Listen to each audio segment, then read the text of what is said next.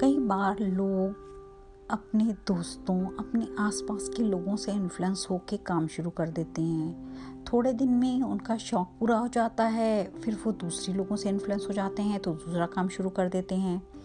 इस तरह बस वो एक जगह से दूसरी जगह शिफ्ट होते रहते हैं और इसी कारण उन्हें सफलता नहीं मिलती। हेलो फ्रेंड्स ज़िंदगी के रंग पिट्टी के संग में आपका स्वागत है। आइए, आज हम इस बात के ऊपर एक कहानी सुनते हैं। एक बार एक लड़का था।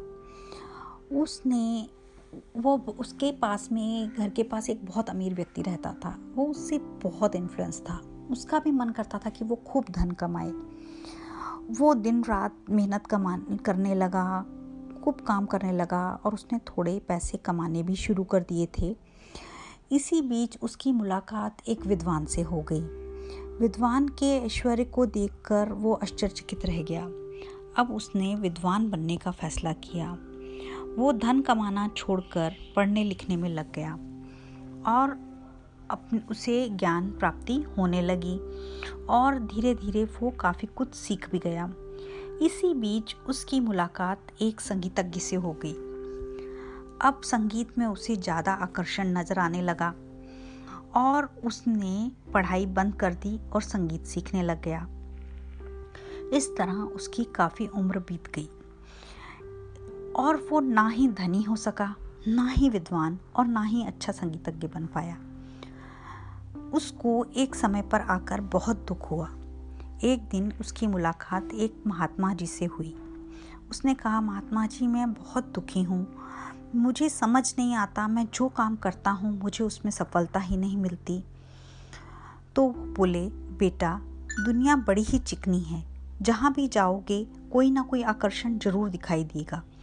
पर पहले तुम ये निश्चित करो कि तुम्हें किस तरफ़ जाना है, कौन से रास्ते पर चलना है, क्योंकि तुम एक समय में एक ही काम कर पाओगे। अगर जीते जी उस चीज़ पर अमल करते रहोगे, तुम्हें सफलता ज़रूर मिलेगी। नहीं तो दुनिया के झमेलों में यूँ ही चक्कर खाते रहोगे। बार बार रुचि बदलने से कभी भी उन्नति नहीं होती। युवक को महात्मा की बात समझ आ गई। फिर वह एक लक्ष्य को निश्चित करके उसके अभ्यास में लग गया। सो so फ्रेंड्स इस प्रसंग से हमें यही शिक्षा मिलती है कि हम जो भी काम करें, पूरे तन मन से एकाग्रचित होकर करें, क्योंकि बार बार इधर उधर भटकने से बेहतर यही है कि एक जगह टिक कर काम करें, तभी सफलता मिलती है।